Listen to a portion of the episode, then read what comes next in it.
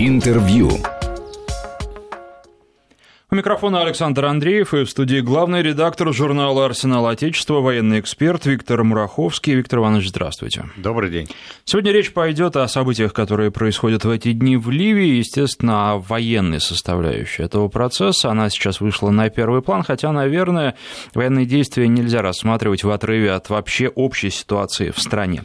Давайте э, кратко, я думаю, что далеко не все следят за происходящим, обрисуем, что происходит, э, начиная с 4 апреля в Ливии, а может быть и а, за более длительный срок? Ой, тут трудно какую-то временную границу провести, поскольку а, если говорить о современности, то даже а, этот период серьезно надо рассматривать где-то с конца 70-х годов, да, и даже с 69 -го года, когда произошел переворот молодых офицеров, так называемых, во главе с Каддафи. И Ливия вступила в новую фазу своего исторического развития. И там последовательно дальше развивались события.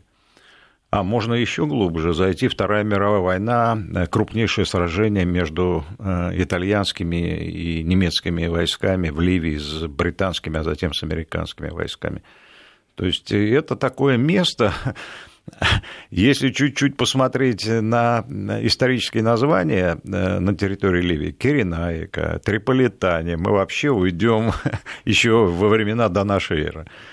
Э, так что место знаковое, место историческое, давно присутствует, э, скажем так, на самом активном участке мировой истории. Это южная часть Средиземного моря. Понятно, что это центр вообще появления, развития э, средиземноморской и вообще в целом европейской цивилизации. Но, собственно, текущие события тоже надо, наверное, с марта 2011 года отсчитывать, когда началась операция США и стран НАТО против Ливии по уничтожению Каддафи, э, его сторонников и государственной, по сути дела, структуры Ливии. Именно тогда э, по завершении этой операции, она в октябре того же 2011 года завершилась, можно считать, что Ливия распалась на части. Ну, было стабильное государство, да, а что пришло ему на смену, мы до сих пор не можем стабильно, сказать. Относительно стабильное. все таки на, надо понимать, что во время правления Каддафи тоже эпизодически возникали разные волнения и стычки как на границах Ливии с соседним государством, с Чадом, да, так и внутри на территории между различными племенами. Но, тем не менее, в общем, э, Каддафи и его правительству удавалось ситуацию держать под контролем, надо признать. Э, после 2011 года, э, когда это государство было фактически уничтожено руками НАТО, можно сказать, что единого государства Ливия не существовало и по сегодняшний день не существует. Отдельные части Ливии контролируются различными группировками. Каждая, конечно, имеет э, какую-то свою экономическую базу на территории Ливии, учитывая большие запасы в Ливии нефти и газа. Понятно, э, что эта база весьма существенна в финансовом плане. Вот. Э, основная борьба идет между, скажем так, восточной частью Ливии, там свой район месторождений, и именно эту часть контролирует в основном э, фельдмаршал э, Халифа Хафтар. И западной частью Ливии это правительство национального согласия, там свой район месторождений, свои нефтеперерабатывающие заводы, свои терминалы в морских портах. Это правительство национального согласия там официально признанная Организация обороны Объединенных Наций. Но на юге Сирии, э, ой, на юге Ливии, значит, э, вдоль границы с Чадом, Э, в основном и частично с Алжиром, там ситуацию контролируют местные племена. Это как арабские племена бедуинов, так и не арабского происхождения, там берберы и прочие. А там есть тоже нефть или это... Нет, там уже такого вот источника э, мощных месторождений нет. Э, и даже если бы там было, вопрос в логистике, в коммуникациях, то есть куда и как вывозить, потому что нефтеперерабатывающие заводы и терминалы по перекачке нефти, газа, они сосредоточены на побережье Средиземного моря. Но, тем не менее, что-то они там делают, э, но контрабандным путем э, с соседними странами, через чат тот же самый, где тоже, скажем так, обстановка э, не совсем спокойная, и всю территорию страны правительство вряд ли контролирует. И плюс Судан – где тоже сейчас происходит столкновение, мы знаем, сейчас в данный момент, в эти дни идут столкновения в столице Судана, причем часть вооруженных сил Судана уже перешла на сторону повстанцев, скажем так, осаждает правительственные здания. То есть э, вновь э, вот этот регион находится в центре внимания и становится таким источником напряженности. Плюс к этому надо понимать, на территории Ливии базируется э, часть э, военизированных группировок, которые объявили себя последователи Аль-Каиды. ИГИЛ не так модно а там в настоящее время, одно время там игиловцами себя не объявляли, теперь последователями Аль-Каиды и так далее. И, конечно, каждая из этих группировок опирается также на определенную поддержку за рубежом. А, Причем эта поддержка а, зачастую приводит к конфликтам внутри ЕС и НАТО. Например, а, правительство национального согласия поддерживается ЕС в целом, особенно Италией, потому что Ливия исторически была колонией Италии, и еще с римских времен они там имеют интересы, с древнеримских, уточню. Вот. И в то же время, э, например, э, Ливийская национальная армия э, Хафтара поддерживается Объединенными Арабскими Эмиратами, Египтом и Францией. То есть здесь такой клубок противоречий, который в том числе приводит к столкновению интересов внутри западной коалиции, которую ну, обычно у нас представляет как нечто единое. Это не так. А, экономических интересов столкновения, что э, ситуация там всегда была на грани конфликта. Вот сейчас он вылился просто в горячую фазу. А, по всей видимости, Хафтар накопил достаточно сил и считает, что может установить контроль а, над ключевыми территориями Сирии, включая Триполи, и тем самым как он заявляет, установить, наконец, единое правительство, провести выборы э, и сформировать единый парламент страны. Их тоже два сейчас, кстати говоря, парламента. Вот. И в дальнейшем, э, наверное, э, получив какую-то легитимизацию вот этого нового правительства, нового парламента, надеяться на поддержку международного сообщества, прежде всего ООН, ну и, конечно, ЕС.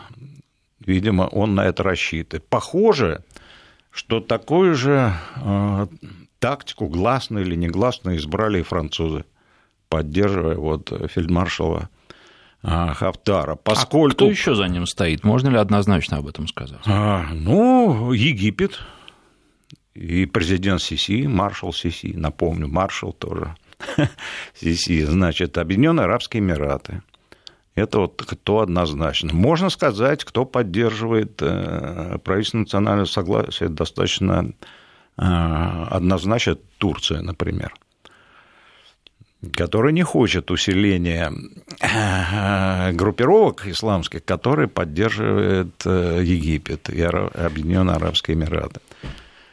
Ну, то есть, с политической точки зрения, это полный винегрет – Конечно. Э, там группировки многие перекрашивают свои знамена и переделывают на них надписи арабской вязью в зависимости от текущей ситуации. Но вот Соединенные Штаты пока никак не прозвучали. Ну, Соединенные Штаты пока э, в лице, наверное, Помпео заявили, что немедленно надо прекратить всякие э, боевые столкновения, но это, на мой взгляд, дежурное заявление – Реально там Соединенные Штаты присутствовали в том районе, где, который контролировал э, правительство национального согласия, там несколько западнее э, Триполи была старая ливийская военно-морская база, и вот там присутствовали силы специальных операций э, африканского командования Соединенных Штатов Америки. Они уже вывели оттуда своих военнослужащих и переправили их на десантном корабле США в Сицилию. А, то есть сейчас там нельзя сказать об однозначной поддержке США какой-либо стороны. А с чем это связано? Потому что Америка, ну, мы привыкли, что каждой бочке затычка, и везде они отстаивают свои интересы. Здесь тоже не может быть, не быть интересов у Америки. Конечно, есть. Прежде всего, что касается нефтяного и газового сектора э, Ливии, естественно, есть там интересы американских компаний, а значит, и интересы американской политики. Э, для них на мой взгляд, вот объективно сейчас э, важно э, тоже получить э, вот эту территорию как нечто единое целое и контролируя кем-то прогнозируем, предсказуем, с которым можно установить контакты. Видимо, вот я так подозреваю, конечно, официально об этом нигде не заявляется, они все-таки тоже делают ставку на фельдмаршала Хафтара. Ну, есть, грубо Это говоря... американский гражданин, между прочим, который Он 20, 20 лет прожил там. 20 лет провел в Соединенных Штатах, прежде чем перебраться в Ливию. Ну, если в историю вздаваться, мы можем далеко уйти, почему он с Каддафи разошелся там и так далее. Но ситуация на сегодняшний день вот такова. Великобритания, кстати, э, резко выступила тоже против Хафтара. Э, э, видимо, учитывая то, что он не по, как-то слишком, э, скажем так, по-военному отнесся к решению вот этого вопроса о единстве Ливии. А британцы изначально тоже поддерживали правительство национального согласия, а, которое и ЕС в целом поддержит. И несмотря на Брекзит, в принципе, в этом вопросе позиция ЕС и Великобритании едины.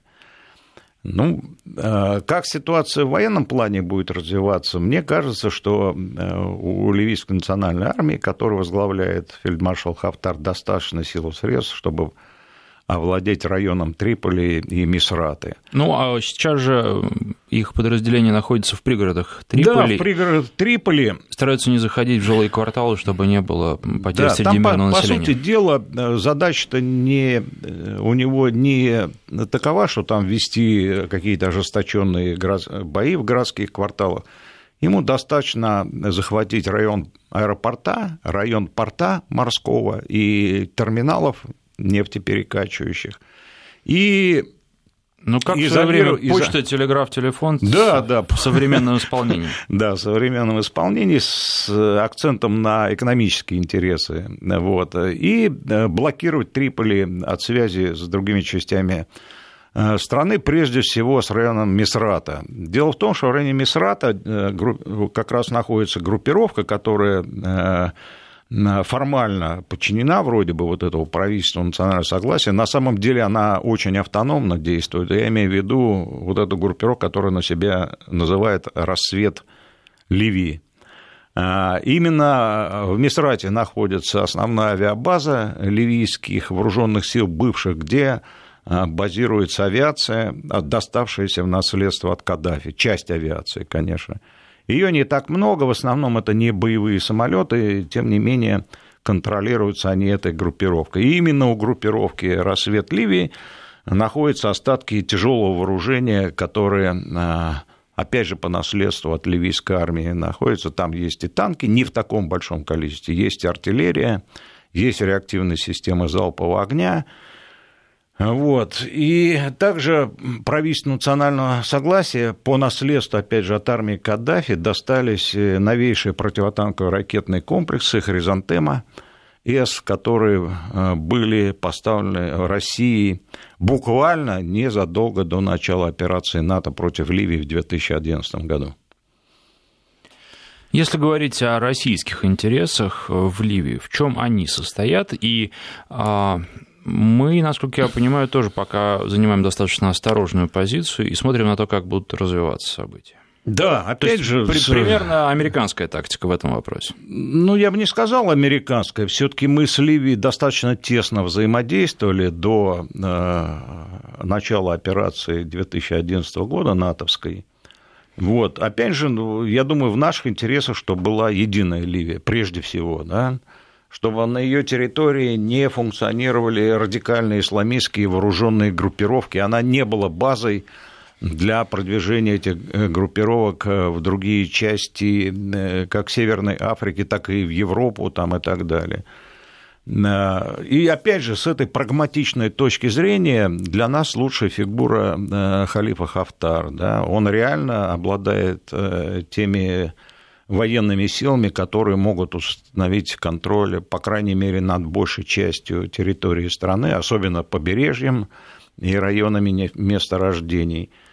Вот. Если говорить о правительстве национального согласия, опираться на него, на мой взгляд, абсолютно бессмысленно, поскольку оно реально не контролирует ничего, кроме некоторых районов самого Триполи, и несмотря на поддержку ЕС, в целом оно не могло контролировать э, развитие вот этих и формирование вот этих радикальных исламистских группировок. Они пока не определяют ситуацию в Ливии, но они есть там. И если э, Хаптар потерпит поражение, э, я боюсь, что эти группировки получат некую базу для дальнейшего расширения развития и экспансии, в том числе за пределы Ливии. Поэтому э, позиция наша официально дипломатическая, конечно, что мы ни одну из сторон э, не поддерживаем э, официально и не, скажем так, не видим каким-то клиентом своим, но, тем не менее, с прагматичной, опять же, точки зрения, надо, думаю, опираться на, на Хафтара.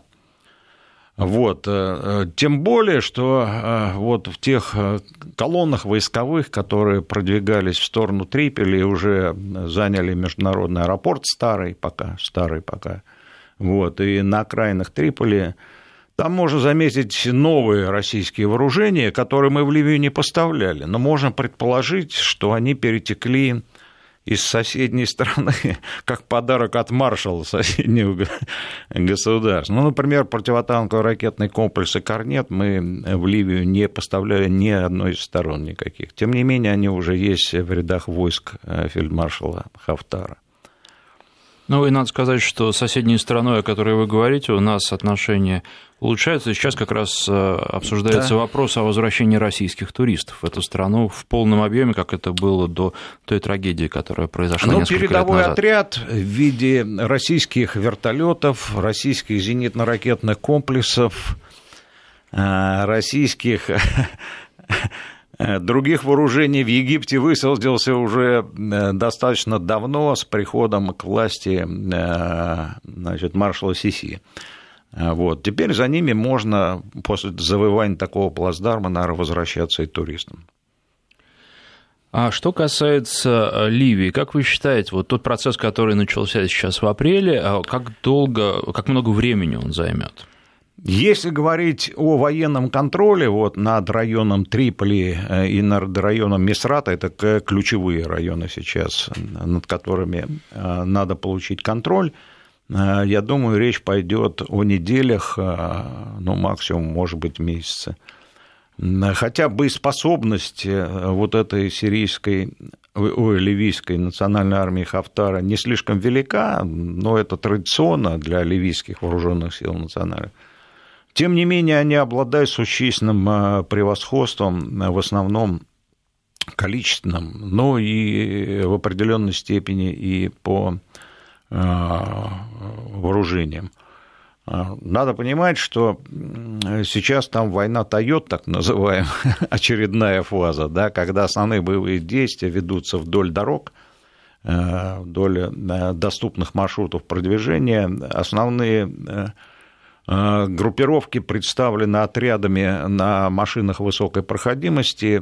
Это пикапы, по пикапы, сути, замена да. тачанок такая. Замена тачанок современная, да, где в э, их кузовах установлены э, автоматические пушки, пулеметы крупнокалиберные, орудия, ну, среднего калибра, скажем так – это обладает э, вся вот эта вот э, толпа на внедорожниках э, высокой мобильностью, но в то же время и низкой устойчивостью. Надо понимать, что эти машины не бронированные, а вооружение расположено открыто, поэтому при столкновении с серьезным противником они предпочитают тактику таракана, да, которого на кухне включили свет, и под угрозой удара тапком таракан разбегается по всем углам.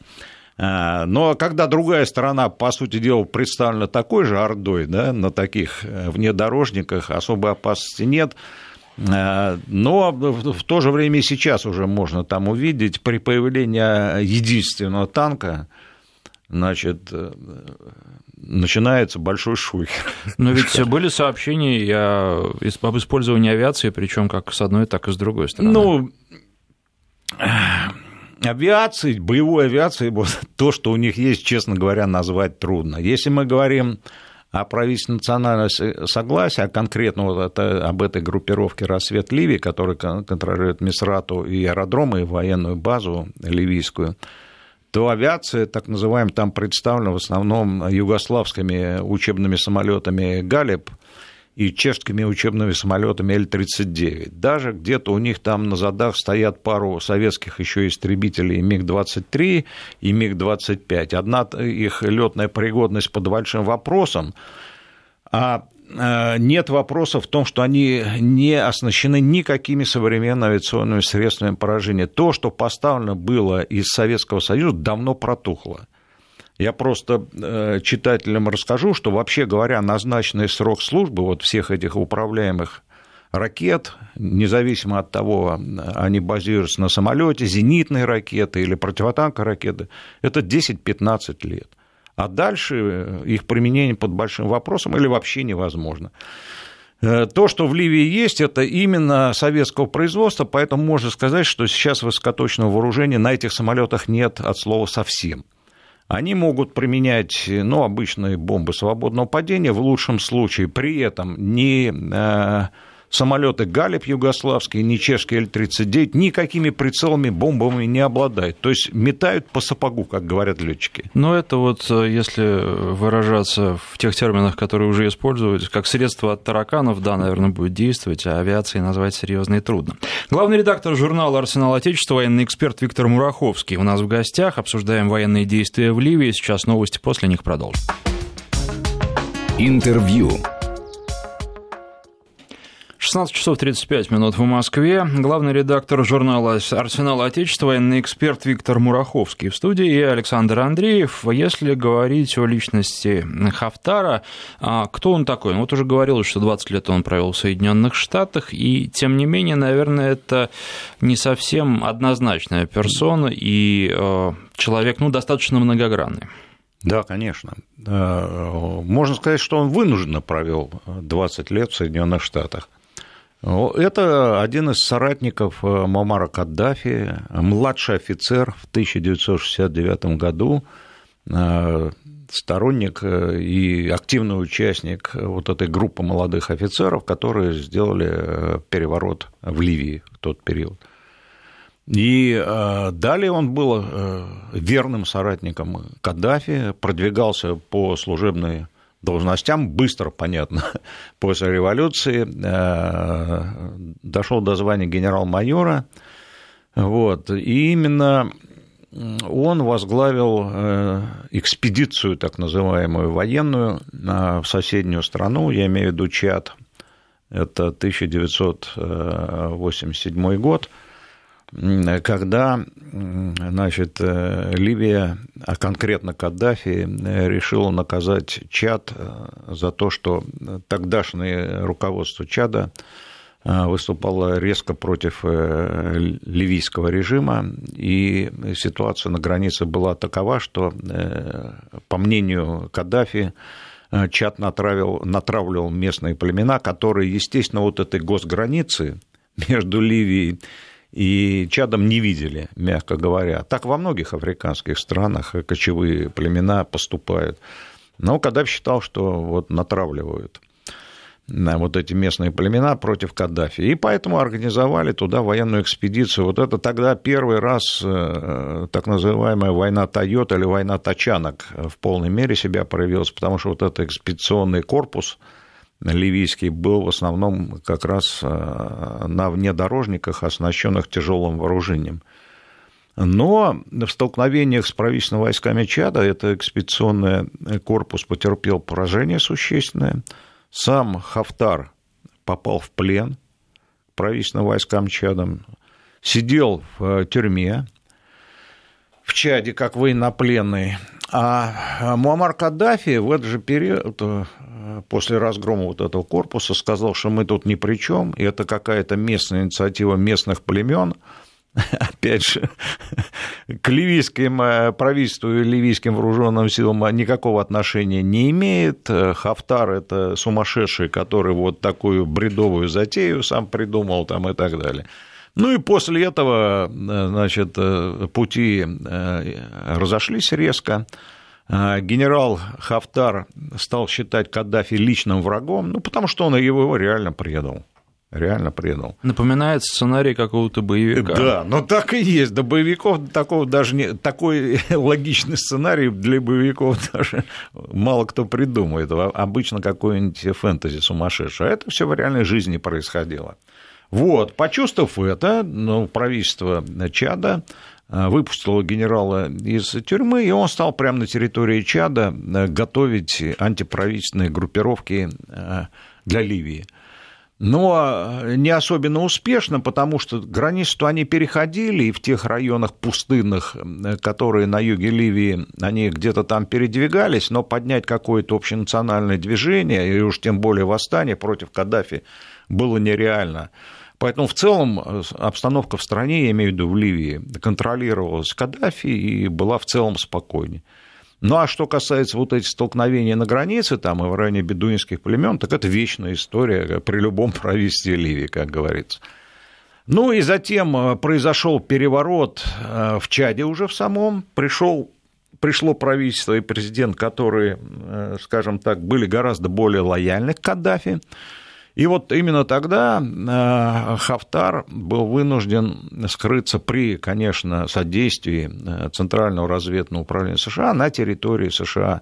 Видимо, его э, американцы намеревались использовать в качестве какого-то источника информации, достаточно чувствительный против Каддафи.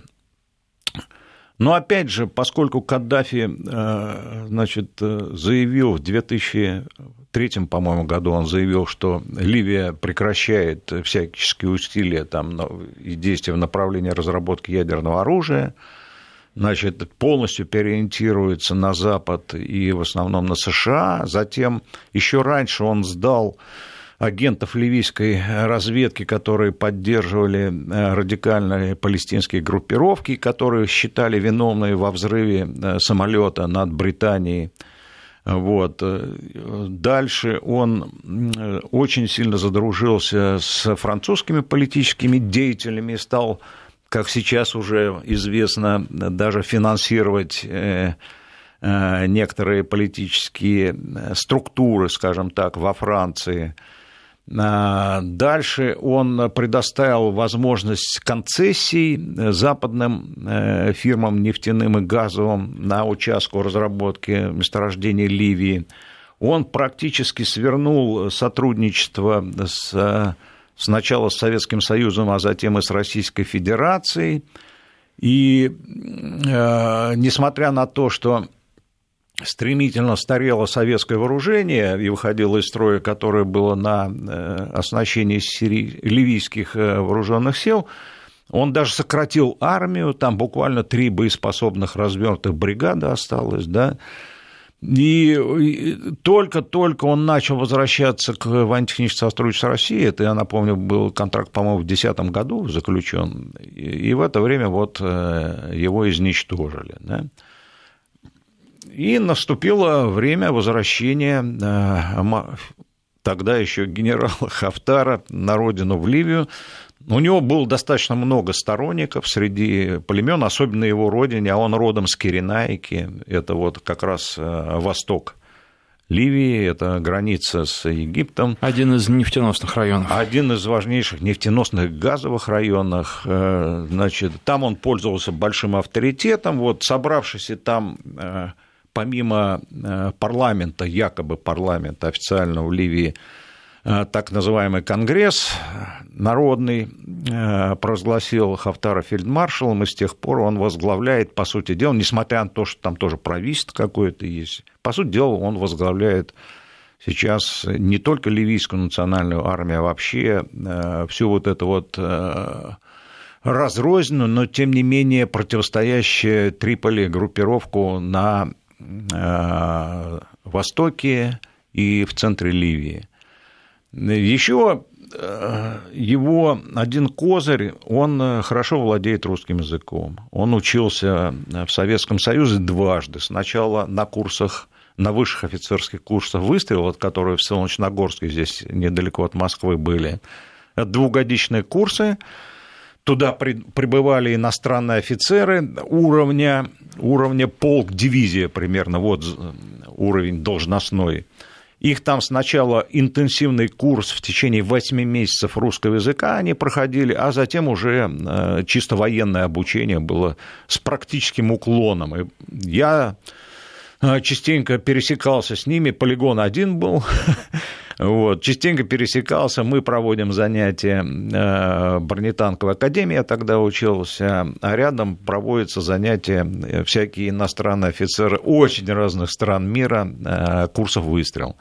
А затем уже позже, 80 в начале 80-х годов, он учился, закончил курсы при нашей военной академии имени Фрунзе. Это уже подготовка уровня оперативного офицера. То есть это командующий армией, начальник штаба армии, вот до такого уровня.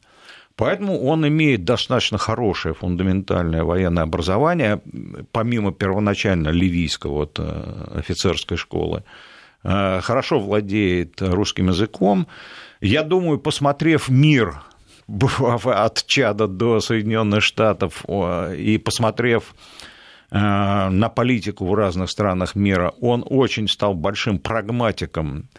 И я думаю, его ни под какую идеологию сейчас не прогнешь. Он преследует, на мой взгляд, вполне прагматичные и вполне понятные интересы. Создать, наконец, единое Э, ливийское правительство действительно провести выборы, по всему, по всей видимости, он собирается э, в парламент Новой Ливии, и все-таки взять под контроль всю территорию страны и выдавить или уничтожить оттуда радикальные исламистские вооруженные группировки. Мы сейчас сделаем очень небольшой перерыв. Я напомню, что главный редактор журнала «Арсенал Отечества», военный эксперт Виктор Мураховский у нас в гостях, и мы обсуждаем военные действия в Ливии. Перерыв э, буквально на несколько секунд. Вести ФМ. Виктор Иванович, ну, судя по вашим словам, все идет к тому, что э, будет э, в Ливии через несколько недель или месяцев единый центр управления, есть ли силы, которые способны, нет, не власть захватить в стране, но тем не менее серьезно дестабилизировать обстановку, потому что мы знаем, что если что-то идет не по а, лекалам западных партнеров, то они такой дестабилизацией частенько занимаются. Ну, реальных сил таких нет. Это могут быть э, попытки дестабилизации в медийном, в информационном пространстве, на дипломатическом фронте, как я его называю. Вот. А, а, ну, понимаете, вот трудно будет переобуться и Евросоюзу, и ООН, если будет действительно свергнуто вот это правительство национального согласия в Триполи, да, и по факту власти контроль возьмет э, фельдмаршал Хафтар. Ну, я что-то не припомню, э, или, может, память у меня плохая, чтобы вот так вот переобувались быстренько Совет Безопасности ООН, да, и такие организации бюрократические, как э, Евросоюз, э, и признавали сразу вот реально победившего, взявшего власть группировку или человека. Но это в некотором смысле их проблема. Ну, в некотором смысле да, но в то же время это и проблема Хафтара, да, если, если и когда он э, действительно получит. Э, контроль над основной территорией Ливии. Потому что э, все-таки, все-таки для того, чтобы провести те же самые выборы, организовать правительство, легитимизировать его в ООН, и начать получать с этого какие-то дивиденды, но в том числе за счет официально, например, продажи нефти и газа, да, в том числе за счет э, привлечения инвестиций в развитие нефтяной и газовой промышленности, что даст отдачу в будущий бюджет Единой Сирии и позволит как-то улучшать жизнь простого населения. Э, ну, вот это большая проблема, я думаю, будет. Возможно, пойдет по отработанному ранее пути, то есть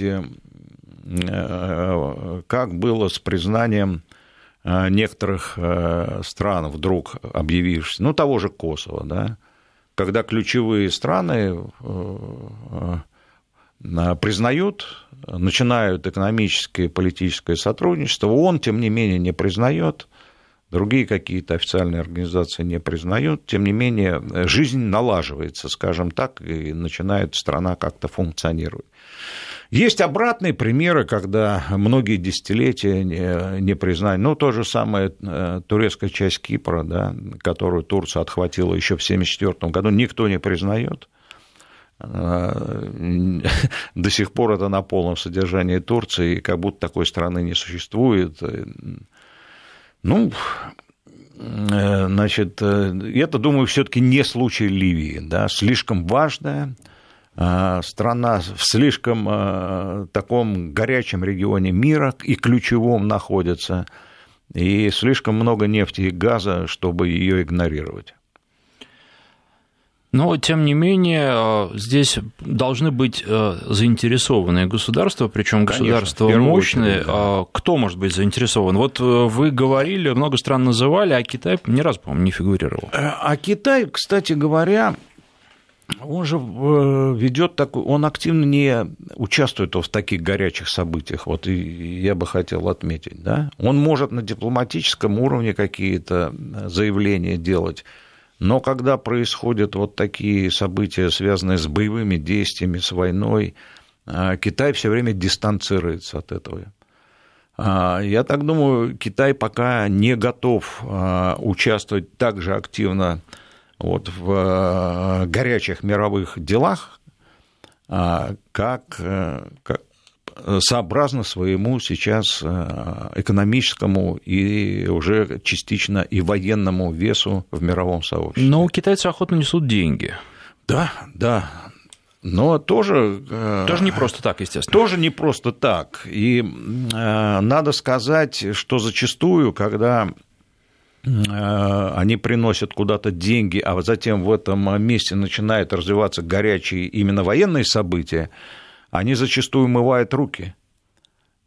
То есть вывозят э, своих граждан оттуда, э, представителей фирм различных, но именно в военно-политическую обстановку не вмешиваются. То есть они не посылают туда своих советников. Ну, фиксируют убытки просто. Ну, фиксируют убытки. Я так понимаю, что они смотрят Э, на десятилетия вперед и думают, что эти э, инвестиции окупятся, если не через 5, то через 50 лет. Э, вот. Пока у них положи... экономические успехи позволяют так относиться. Э, тем не менее, конечно, э, несмотря вот на рост и военной мощи Китая, а он после радикальной реформы военной, проведенной э, с приходом к власти Синьцзипиня, очень сильно изменилась вооруженные силы Китая, а это совсем другие сейчас вооруженные силы. А, которые получают в том числе и средства контроля далеко за пределами близлежащей территории, а, можно сказать, выходят на уровень а, влияния и возможности применения удаленных мировых регионах, тем не менее, такой активной политики военной Китай не ведет. Ну вот одна из последних новостей. Индия вывела своих миротворцев из Ливии. Казалось бы, да, наверное, большинство и не знало, что эти миротворцы находились на территории страны. Ну, действительно, там миротворцы, вот ООН я имею в виду, а там миротворческие войска ООН находились, они там никакой роли на самом деле э, не играли. Ну, они... как и во многих других местах. Ну, э, кое-где все-таки они сыграли свою роль, ну, например, в тот период, э, когда э, Сирия была единой, и было, миротворцы присутствовали на голландских высотах между Сирией и Израилем. А, все-таки они сыграли свою роль да, для того, чтобы предотвратить вооруженное развитие конфликта. Но к чему это привело сейчас, мы видим. К сожалению, Израиль фактически аннексировал голландские высоты.